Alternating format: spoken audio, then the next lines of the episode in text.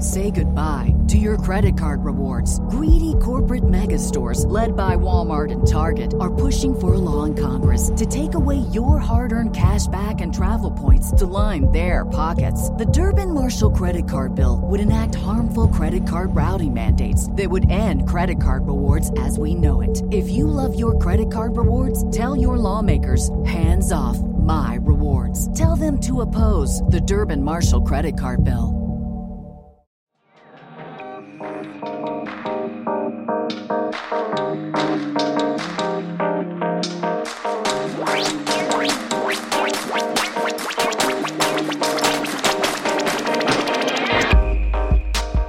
Everybody, and welcome to Backstage Gaming, dramatic takes on your favorite games. I'm Chris, And I'm Dylan. and we are back again. Welcome back. We're sticking to that uh, every two weeks thing that we settled on, and uh, it feels good to be back to some consistency.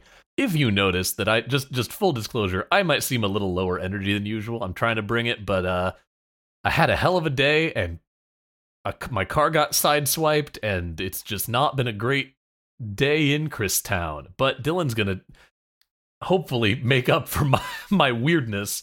Uh, and I'm very, I think it's going to be a shorter excited. episode than last uh last time, but you know. Yeah, it should be a little bit shorter. Uh, and I'm also very excited about this topic. Hey, Dylan, what are we talking about this week?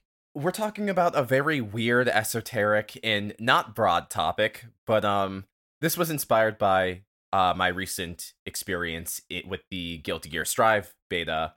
Um, it does this really fun thing that I've only seen a couple games do, where it has like flavor text and like advertising sizzle text that is very prose heavy. So, okay, for example, let me let me pull one up real quick. Yeah, let's let's knock out a couple dramatic readings here. So, uh, in the character select screen on the HUD, it says like the character's name, and then underneath it, it says player one, bracket. The character you've chosen are breamed with. It's a little Englishy, so stick with me. The character you've chosen are breamed with countless possibility. Your input breathe life into the character and will lead you to victory. If you put on your best performance, the character will definitely answer back accordingly. Yeah. What and the fuck does you, that mean? It's so good. And then when you when you actually go into the match, you know, the characters are squaring off and in big words it says uh heaven or hell. But in very small words at the bottom of the screen it says, Are you ready? The battle with the opponent right before you is about to start. However, there is nothing to fear. Have hope. As long as you move accordingly, without hesitation, it will bring you favorable result. Believe in victory. I fucking love this. It's so good. It's Uh, so good, and I like. We're here to talk about why. I don't think this Yeah. is going to be a very long episode, but I, I'm hoping it's it's going to be the springboard for a, a fun conversation. Absolutely. So Dylan, why? what is it about this? Because I have an answer for me, but what is it about this for you that is so in, enticing? I think it's multiple things, but I guess like in putting flavor text to the two very simple actions of selecting your character and playing around in a fighting game, it somehow adds a sense of mystique to it and it almost makes these actions like literally you playing with your fight stick or controller or whatever you have guitar hero controller DDR about to say mat. Guitar Hero controller. Donkey Konga bongos. oh my god, shine on you crazy diamonds. um, you know, regardless, uh, it, it makes that feel like an act of role playing in and of itself, and that is wild to me. Um, I think it, it- also adds a degree of like earnestness to, you know, what is at the end of the day playing a video game. Yeah, I was uh, that was exactly what I was going to say. There there's something so earnest and like hard on the sleeve about putting into like you know kind of purple prose but still pretty plain language what the deeper meaning behind what's going on is like deeper meaning isn't quite the right term but like I think it might be It's- like not necessarily, but we'll we'll we'll talk about yeah that. like the, the, it it's a window into the designer's viewpoint on the actions that you're taking in the game It's it's a a very frank window into what was kind of going on in the minds of the people making the game when they were making it in a way that you don't usually get. And I think that that's really cool. I think it speaks to and I was kind of mentioning this to Dylan before we started recording, but the the angle that I I'm kind of viewing this through is it's almost like most of the time when you're, you know, analyzing or trying to critique or or get to the nugget of a piece of media, you have to put a lot of work into like finding, you know, in so much as you can find authorial intent. It's Mhm. not an easy thing to do. You have to you have to kind of dig into the subtext of what's going on. You have to try to find like okay, what are the biases or or context the, the context in which a piece of art is created i kind of love that in guilty gear strive they just kind of like put exactly what they wanted you to get out of it right there for you to read on screen. I i really love that. I think it's really cool.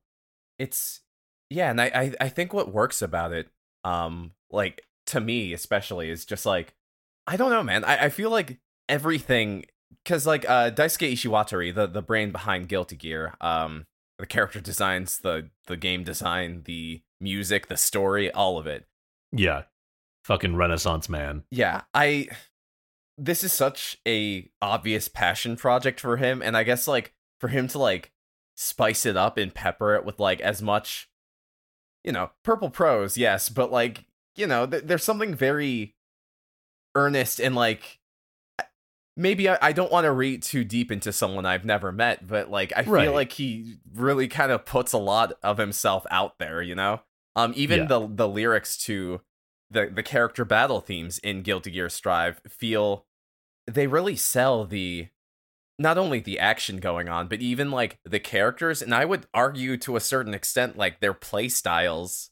Like if you listen to the the theme of the vampire the black vampire samurai Nagoriyuki um his his uh song is about like giving it everything you've got until you die and that ties into Nagoriyuki's mechanic of when he hits a certain when one of his meters hits like a certain threshold he goes into this blood bur- like bloodthirst mode where he's extra powerful but like his health is constantly draining yeah yeah um Chipp Zanuff is a ninja and his theme is talking about like fighting like a tiger and the president of his own nation and the president of his own micronation. I can't forget that. Um, his whole shtick is he's a ninja who attacks really fast and has Rekka moves. Don't worry what Rekkas are. Uh, he he has a lot of attacks in quick succession. Um, his song is talking about like fight like fighting like a tiger and soaring like an eagle because he can also do this dash attack in midair. Um, and it it just it's up tempo, it's high paced, and it just fits this character perfectly. Um, yeah the say what you will like whether or not anyone out there would enjoy guilty gear's aesthetic is going to be a matter of taste but you cannot argue that it is not committing 110% to that aesthetic and to the energy like it to its own weird earnest vibe yeah. and i think okay here's a little bit of a tangent just on this topic Okay. i cringe is dead I am decreeing it. I'm a podcaster. I'm allowed to make declarations like this. Cringe is dead. I have more respect for and usually, and again, you know, matter of taste, all that yada yada. I enjoy things that are 100% earnest and willing to lean into their own like goofy, cringy elements Mm-hmm. way more than I tend to enjoy the media that tries to like back away from the parts of itself that aren't, you know, quote unquote cool. Right. As a prime example, Dylan and I the other week watched Zack Snyder's Justice League with a couple of other friends, and I don't want to get too into the weeds on that. My my general opinion is that like there's a solid B plus action movie in there. There's a few scenes that I absolutely hated, and every single scene could have been shortened by an editor. You know, like movies tend to have. There's a But- sequel tease that for a movie that will never come and is the most self-indulgent thing I've ever seen. Yeah, like it. But that's neither here or there. Yeah. my yeah. biggest issue with it and also all of the other like I don't want to say all, I haven't seen all of them, but the other like DC cinematic universe films that I have seen is that they aren't willing to lean into their goofiness. They seem ashamed of the cringy elements of like old school DC stories. You should really watch Shazam.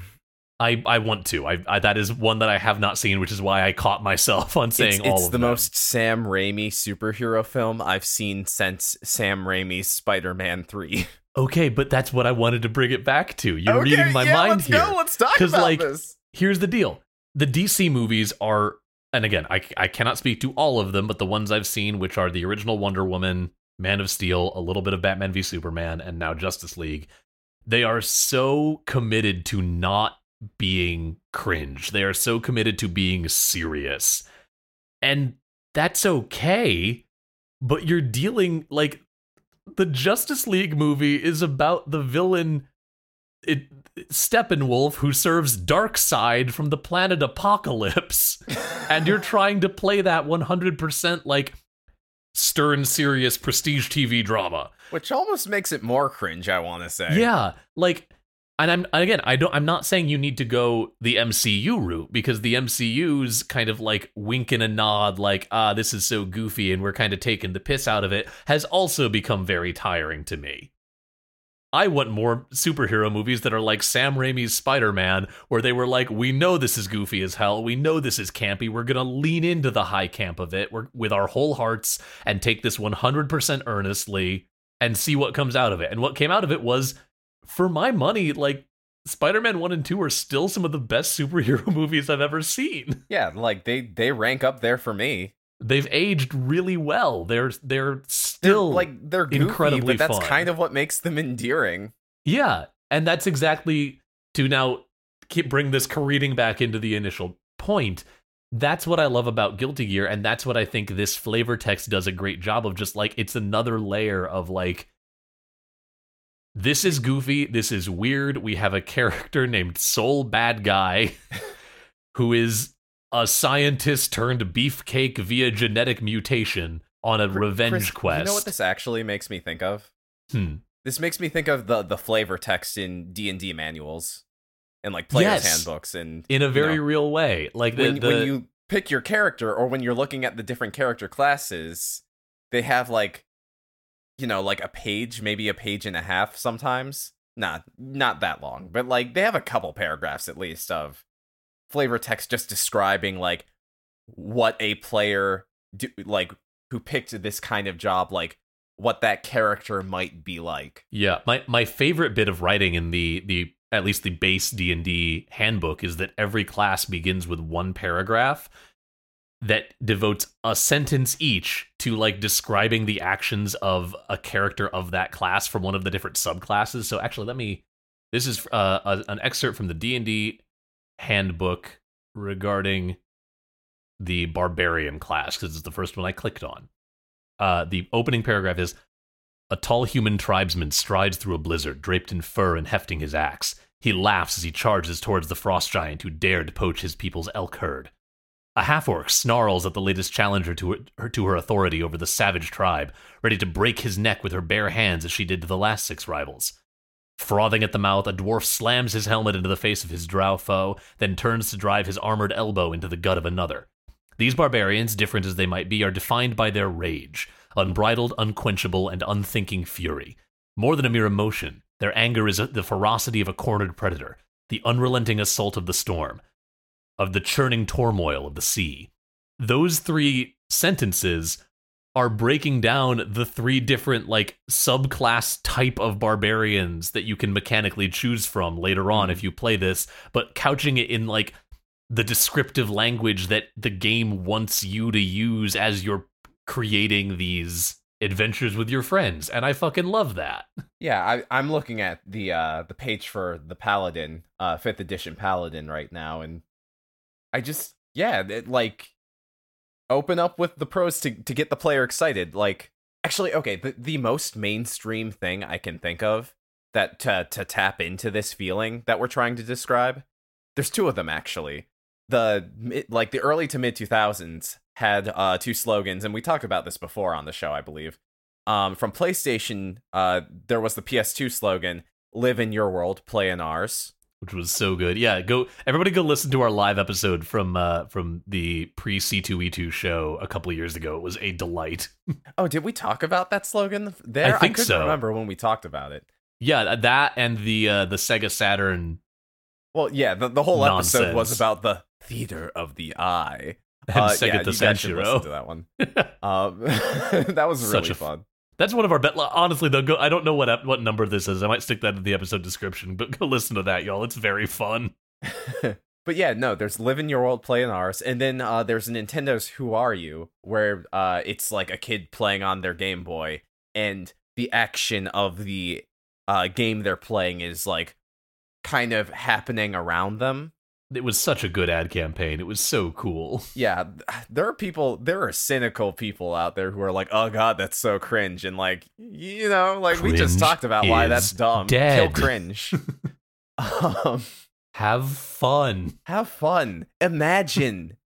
Use your imagination. That's the takeaway here on Backstage Gaming.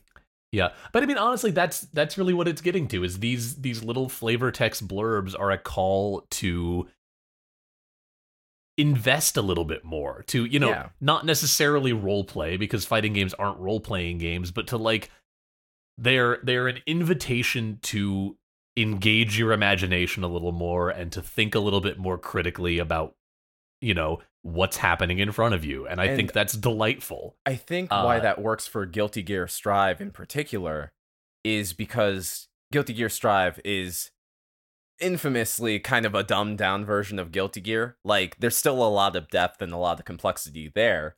But um Yeah, you know, they- compared they to wanted to- Guilty Gear XX Accent Core or Guilty Gear uh, Xrd, a lot of the speed and a lot of the like, I don't want to say, no, I, I think there's very a lot of the complexity in of those games has been like stripped down or simplified. Yeah, like that that's absolutely true. And so on the one hand that means the the skill floor is lower, but the skill the skill ceiling is also lowered as a consequence.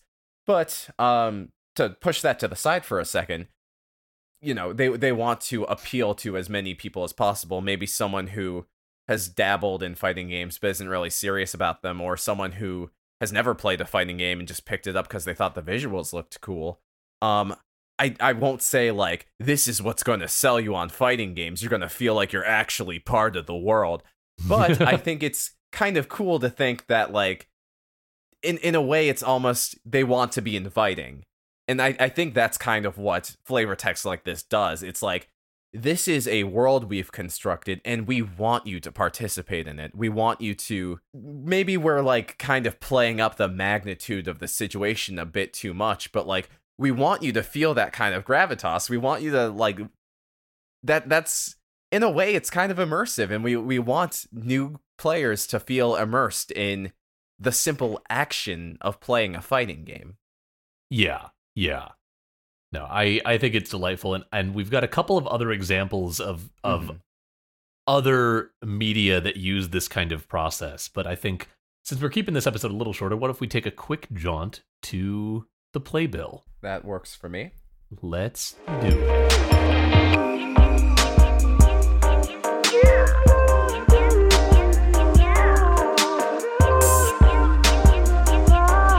Speaking of media that is utterly in earnest and and dorks think is cringe, tell me about mecha anime. Sorry, that got weird, No, but that was funny. um, yeah. So uh, I like mecha anime. I'm a huge Gundam head. I also like have been branching out to other 80s mecha anime, including Super Dimensional Fortress Macross. And I, in fact, I have a show, a podcast, if you will, where I talk about this show and its sequels with a good friend of ours, Coop. And that show is called Dude, You Remember Macross? Um, Macross is a really cool show because it's like Gundam, but unlike Gundam, it focuses a bit more on the intersection between the military and society and pop culture and all of that stuff. So if that sounds cool to you, you can check us out on anchor.fm slash dude you remember. Um, we are on Spotify, Google Play, and Apple Podcasts. You should also go check out our sister podcast, The Unexplored Places. It's an actual play show uh, hosted by our friend Christine. Dylan and I are both in it as player characters. It is a delightful show currently in season two, which is using the Scum and Villainy game system to tell a story about ne'er do wells in space getting up to all kinds of no good. Uh, it's super fun, and you should t- totally check it out. You can find it on Twitter at UnexploredCast or by going to unexploredcast.libsyn.com or wherever you get your podcasts. Thank you, as always, to our patrons at patreon.com slash bsgpod. It's your fault that we're still doing this, and we appreciate you every bit for it. Uh, and if you It's like the show and you're not I a don't patron, know why. I'm glad it got you. Uh, if you like the show and you want to support it directly, patreon.com slash bsgpod is a great way to do that.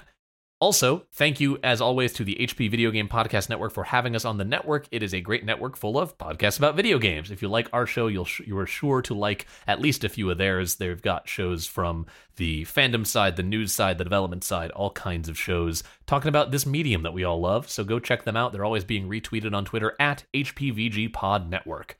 Uh, oh, I have one more quick thing. I don't know exactly when it's coming out, but you should go. There's other episodes of it out already. You should go check out the podcast. However improbable, it's a uh, a podcast where a couple of people I've worked with as directors on some other podcasting projects discuss the entirety of. They're working their way through the entirety of the Sherlock Holmes canon.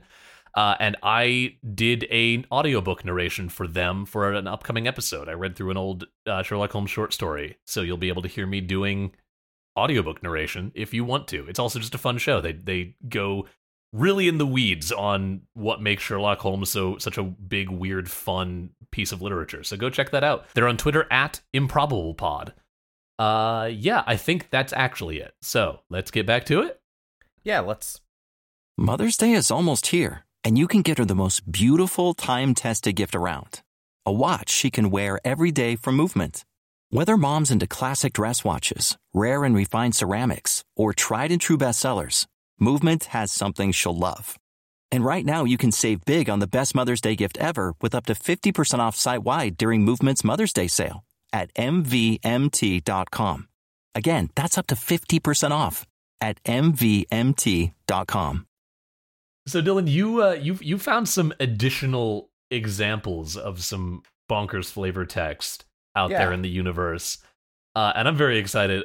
The the first one, which I I think where we should start first is the one that we've we've talked about before. Oh, really? Okay. uh, which is just just so we can like you know we we've talked about this before in in similar context, but we should touch on it here at least. Is the uh, Japanese box art for Sonic the Hedgehog 2, yes. which is delightful. It's so good, and it just oh, it feels so wholesome.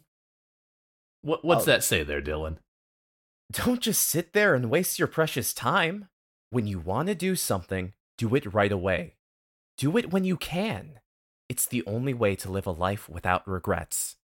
Hey y'all, you ever see a piece of text on a, on a video game box that gets right to your soul and fills you with the drive to complete your life because that did it for me. It's so good, and I feel like it, it gives like a completely different impression of Sonic as a zeitgeist.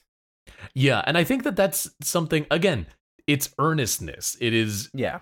taking it is a snapshot of at least one person in the on the Sonic team's feelings and opinions of like why they made this game. Maybe not everybody, but it is it is a snapshot of of what somebody wanted you to take away from this story about a blue hedgehog running really fast and saving small animals. And I believe this is also on the box art for the original game. this same text? Yes, Oh really? I didn't know that. That's I really believe cool. so. Um, I always pick Sonic 2 just because I I can never remember like which two games have the same text on them. But yeah, Gotcha. Uh, so yeah, so I I think Sonic 1 and Sonic 2 have the same text on it, which is great. That that it was like the character's mantra apparently in Japan. Yeah. Um, I fucking love it. No, I just I really love this energy and just like if you take this as a a statement on like how Sonic believes or how Sonic believes, that's not English. If you how does Sonic believe? How Is it- how Sonic believes. Is Uh, if you take this as a as like a, a statement on Sonic's beliefs, it adds so much to the character. I don't know, it's just it's fucking great. it's it's really good and i think well there's another one that i think uh i can talk a bit more about because i feel like it's it has the same emotion to it but i think it if you if you're crazy like me you can read even deeper into it which is Are you the- talking about the box art for Sonic the Hedgehog CD? yes of course The flavor text that reads To live a life of power, you must have faith that what you believe is right, even if others tell you you're wrong. The first thing you must do to live a life of power is to find courage. You must be ready to reach beyond the boundaries of time itself. And to do that, all you need is the will to take that first step. fucking amazing I went into like a, a fucking Ford truck commercial cadence there for a minute to at live the a end. life of power you must have faith that what you believe is right I did the cardinal sin that every southern voice actor does not He's want tr- you to do. Yeah. um, anyway, yeah, this uh this box art this this, this box flavor text fucking rips. it's so good, and I think what makes it work and what makes this, despite the fact that it is way more extra, I think what makes it work for me and probably work for me better than any of these other Sonic Japanese box art flavor text things is that um it in a way it kind of ties into the philosophy of Sonic CD itself. Um so to explain what I mean by that, Sonic CD is a game that takes all of the Sonic mechanics of movement and pro- progression and kind of redefines it or re reapplies it, I guess is a better way to phrase it. So the levels in Sonic CD are a lot simpler and more straightforward than in any of the Sonic games. If you want to just clear all the levels, it's not that hard to do, honestly. Um, uh, granted, there are some boss fights that are a little challenging, but the levels are really short and really empty. But that's not why you play Sonic CD. Sonic CD has two things that kind of set it apart from every other Sonic game. The first one is I just really like the special stages. They're the only Sonic game where like I play them for the sole purpose of going to the special stages. Remind me what the Um, special stages in CD are. It's this kind of mode 7 effect where you're running through an arena and there are these UFOs floating and you have to destroy all the UFOs before time runs out. There are things like uh, spike traps and springs and uh, boost pads.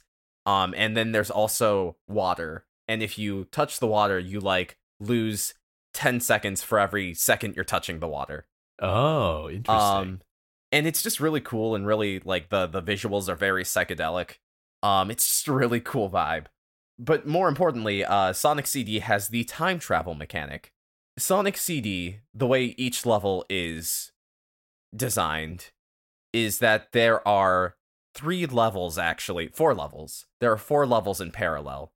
You start in the present version of that level, um, but you can also go to the past version of that level and by default the bad future of that level um and so what you do in sonic cd is uh, there are these little signposts that read either past or future and when you pass one- when you pass one of them you gain the ability to either go to the past or the future depending on which one you pass um and when you reach when sonic reaches his max speed and he maintains that max speed for I want to say like 5 seconds, he is able to travel through time and go to that alternate version of the level.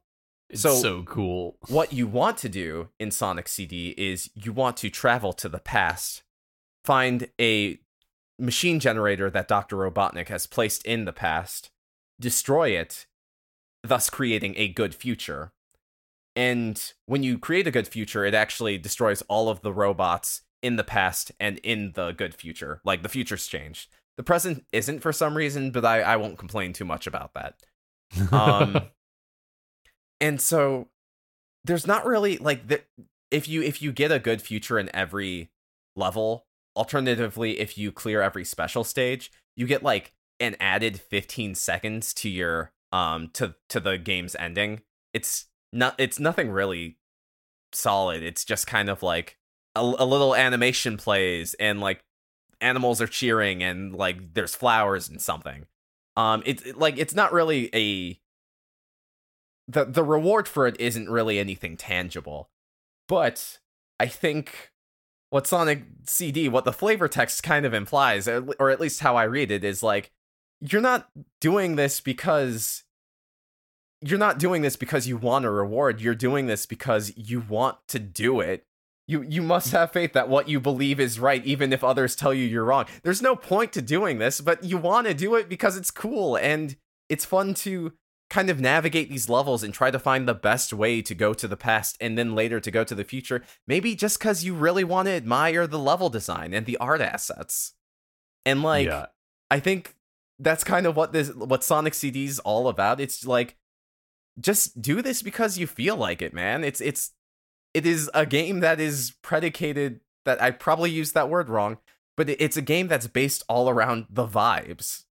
To go back to that flavor text, the thing about it that I love is that it it comes really close to the discussion like the the Twitter thread that prompted all of our discussion last week or not last week, 2 weeks ago. Just this this idea of all you need is the will to take the first step, but you need courage and you need to be willing to reach beyond yourself to make things happen. And like, goddamn, if that doesn't fucking speak to me as someone searching for a career in the fucking creative arts. All right, we're in the playbill. So hey, Dylan, I really, I really love this. I think this is such a cool little like snapshot of philosophy on a game box from the 90s. It speaks to me, man. Uh, Sonic yeah, CD more underrated than Sonic Adventure 2. I would agree. And you know that. how I stand for Sonic Adventure yeah, too. One hundred percent. We've got one more uh, piece of media to discuss here, which I'm very excited about. Yes. Uh, um. Yeah, I guess I'll I'll I'll head this. Um. So the seminal classic, uh, Japanese animation series, uh, Cowboy Bebop, is you know, pretty well known, but something I don't really think I see people talk about that frequently is the flavor text that you see during the opening and during certain eye catches um that uh, are on screen before and after a commercial break. And I don't know, they're really cool. i am gonna I'm gonna read the the flavor text. This is the most legible uh, screenshot I could find. Uh, in twenty, uh, yeah, in 2071, the universe the bounty hunters who are gathering in the spaceship Bebop will play freely without fear of risky things. They must create new dreams in films by breaking traditional styles. The work, which becomes a new genre itself, will be called Cowboy Bebop. And then, like, it's got like a cast list and. Um, there's another one. It's a little bit harder to read, but I, I can try. I, I've tried to see if I could find anyone who compiled the whole thing um because it's such a popular anime here in the states i would have thought someone did it uh but no i don't really see enough people talking about it so that's why we're here today yeah no cowboy bebop absolutely kicks ass it's one of my favorite anime yeah unfortunately yeah, it's one pulled... of my favorite yeah i i, I said that and then i had to like phone. run through the catalog and i was like no yeah i'm comfortable saying that it's it's it's quite good um, I have it pulled up on my phone, but I, I can't get it in any sharper uh, quality. But uh, let me just try. Um, after that, the universe has been expressed as a fantasy, uh, a-styled space called space opera, like Star Wars. It, it's in English again, uh, so bear with me. Uh, talking about real robot films, the universe has been set up as a stage under special uh, evocations basically uh, it's it's a pitch for the show where they're talking about how you know the vibe they're going for is kind of Star Wars except also western and noir and um there's people have to make their living as bounty hunters um and you know it's like Star Wars but it's not a war film. There's bounty hunters but it's not quite a western. This is something that will become a new genre onto itself. And the main characters in this show are people who are really kind of improvising their way through life and they need to adapt to different situations that the show throws at them. Um, and thus, in being in this flexible non genre or omni genre, it has become a new genre onto itself. Yeah, th- this one is almost less a commentary on like any of the characters in the show and more kind of breaking down like here's what we as the creators were setting out to do and again, I think that's really cool. I think it's it's fascinating that this this show just like kind of puts that there for you to see Yeah. and allows you this insight into like we wanted to make something using tropes and genre ideas and like bits and pieces of all of these things that you know but remixed into something entirely new and i i, I think they fucking succeeded like Oh yeah, absolutely. Like uh Cowboy Bebop is probably most pointedly noir and with like a little bit of western and a decent helping of science fiction. But I I think what makes it really good is that like every now and then you'll get an episode that's a blaxploitation film or an Yeah. episode that's um you know a uh about uh gambling at a casino yeah you know and I uh, when we were still in undergrad, I took a class on uh, American crime fiction, film noir, like hard boiled crime fiction, and Cowboy Bebop. Of all of the pieces of non-American media I have consumed that are dabbling in like that genre, it really nails it the closest yeah like it gets to the heart of like what makes things like the Maltese Falcon or uh Red Harvest. That's the book I was Okay. thinking of, not Red October. And even like the then the derivative genres of things like, you know, cyberpunk, it it really captures that energy of like we're telling a story about people who are exceptional but who are also very much everymen Mhm. we're focusing on making like really memorable scenes that allow those characters to shine. We're focusing on like feeling an atmosphere more than we care about like is the overarching plot always being forwarded by every moment. right It's really like Um, it's a really cool take on and again, like I said, like there's huge amounts of of American crime fiction influence there, but there's just as much like western and samurai film and sci-fi and like it's this it's this weird stew. So I I'm actually like there's one line I can make out and it's probably the most important line in this Oh, uh, yeah? I catch. Uh this is not a kind of space opera. It is a sort of space jazz. And I love that. I, think I love that very much. it's very good. Um you know, it it's it doesn't have the the structure or, or the um jazz is like a very improvisational genre. Um particularly bebop. And ja- jazz is like kind of known as being like this kind of fluid music where people are allowed to just riff and improvise and like they get their own turn to express themselves creatively however they feel and I that's always kind of been Shinichiro Watanabe, the the creator of Cowboy Bebop. That's always kind of been his bag. Um, particularly in Space Dandy, like he just lets whatever guest animator, guest director, um, working on those episodes just go crazy with whatever idea they have to put, um, this pompadour space loser through.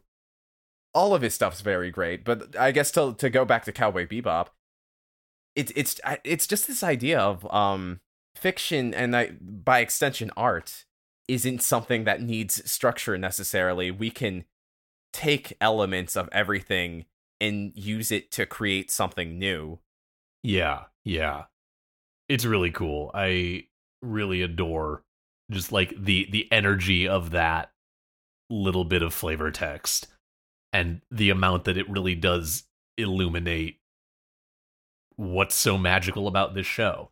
That's about all we had to to discuss, but if I can leave one like kind of big picture note, the easiest way for me to know that I am not going to enjoy talking to someone Okay. is if I if I see some indication of like and this it's just it's one of my biggest pet peeves but in the comments on like a video essay that is going into detail on some piece of art often video games or like pop culture art or a Twitter thread kind of digging into some idea there's always that couple of people in the comments who feel like saying something to the effect of it's not that deep bro maybe it's that deep maybe maybe the original artist did not intend for the meaning that was gained from it.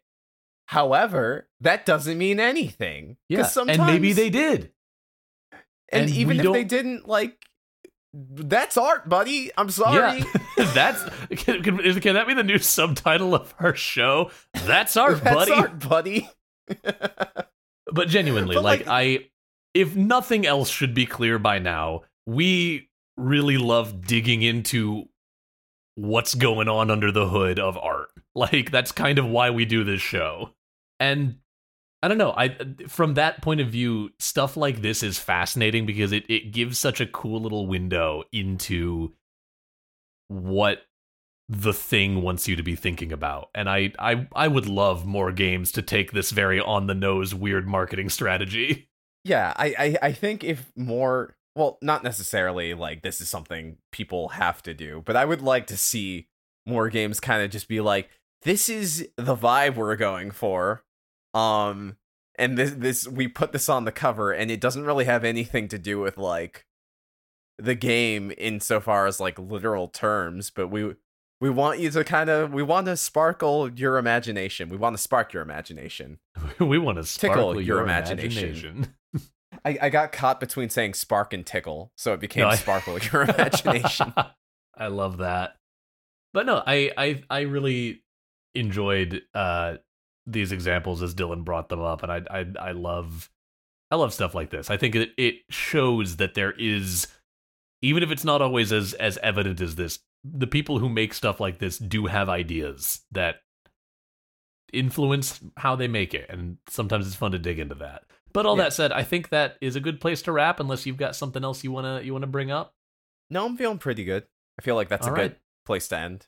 I'm feeling the same way. So thank you all for listening to another episode of Backstage Gaming. We'll be back in a couple weeks. Until then, if you want to know more about the show or want to reach out to us directly, a great way to do that, either of those things to go to back or uh, bsgpod.com. That is where you can find info about the show. You can find a contact form, all that good stuff. You can also find our show wherever you get your podcast, whether that's a podcatcher app that you like to use or whether it is a uh, the Apple Podcast service, the Google Play service, Spotify, Stitcher, any of those and leave a rating, leave a review. Tell your friends, tell your family, tell anyone that you happen to run into con- into uh, in the world, which I hope is not very many people because there's still a panicotta on y'all. Um, oh, you were saying pandemic. I was just trying to trying to piece that together. Um, if you want to vis- visit us on social media, you can find us on Facebook and on Twitter, where our handle is at bsg underscore cast. Um, if you want to engage with us in any way, actually, yeah. Uh, is there any game you've played that has had this kind of weird philosophical, heartfelt flavor text?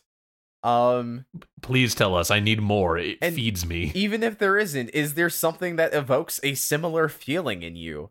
Um, if if you want to tell us, uh, we would recommend you use that hashtag BSGPod.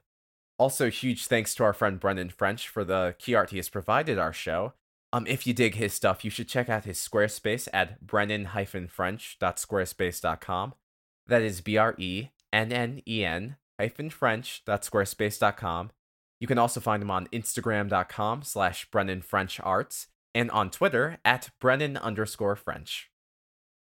You should also go check out our friend BioQuery. He's the musician behind our theme song, Dot Sound Radio Volume 1 Instrumentality. He's a great composer and producer of electronica, and you can find all of his music by going to soundcloud.com slash BioQuery. That's soundcloud.com slash B-I-O-Q-U-E-R-Y, or by searching for BioQuery on Spotify. Thanks as always to our patrons once again for funding our show and helping us not lose money making this weird thing. We appreciate the hell out of y'all. And if you want to, uh, if you want to support our show in a very direct way, Patreon.com/slash BSGPod is a great way to do that. Thank you to the HP Video Game Podcast Network for having us on the network. They are a great network full of podcasts about video games that you can check out on Twitter at HPVGPod Network. And I think that'll do it for us this week. Thank you, Dylan, for joining me on this marvelous adventure. Yeah, no problem, buddy. and I love you. And I love you, audience. Aw, and I goodbye. Goodbye.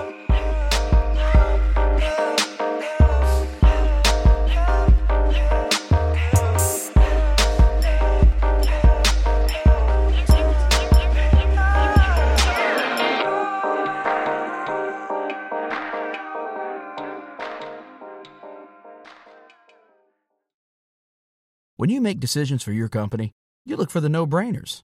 And if you have a lot of mailing to do, stamps.com is the ultimate no brainer. Mail checks, invoices, documents, and everything you need to keep your business running. Get rates up to 89% off USPS and UPS. And with the mobile app, you can take care of mailing on the go. Make the same no brainer decisions as over 1 million other businesses with Stamps.com. Sign up at Stamps.com with code PROGRAM for a special offer. That's Stamps.com code PROGRAM.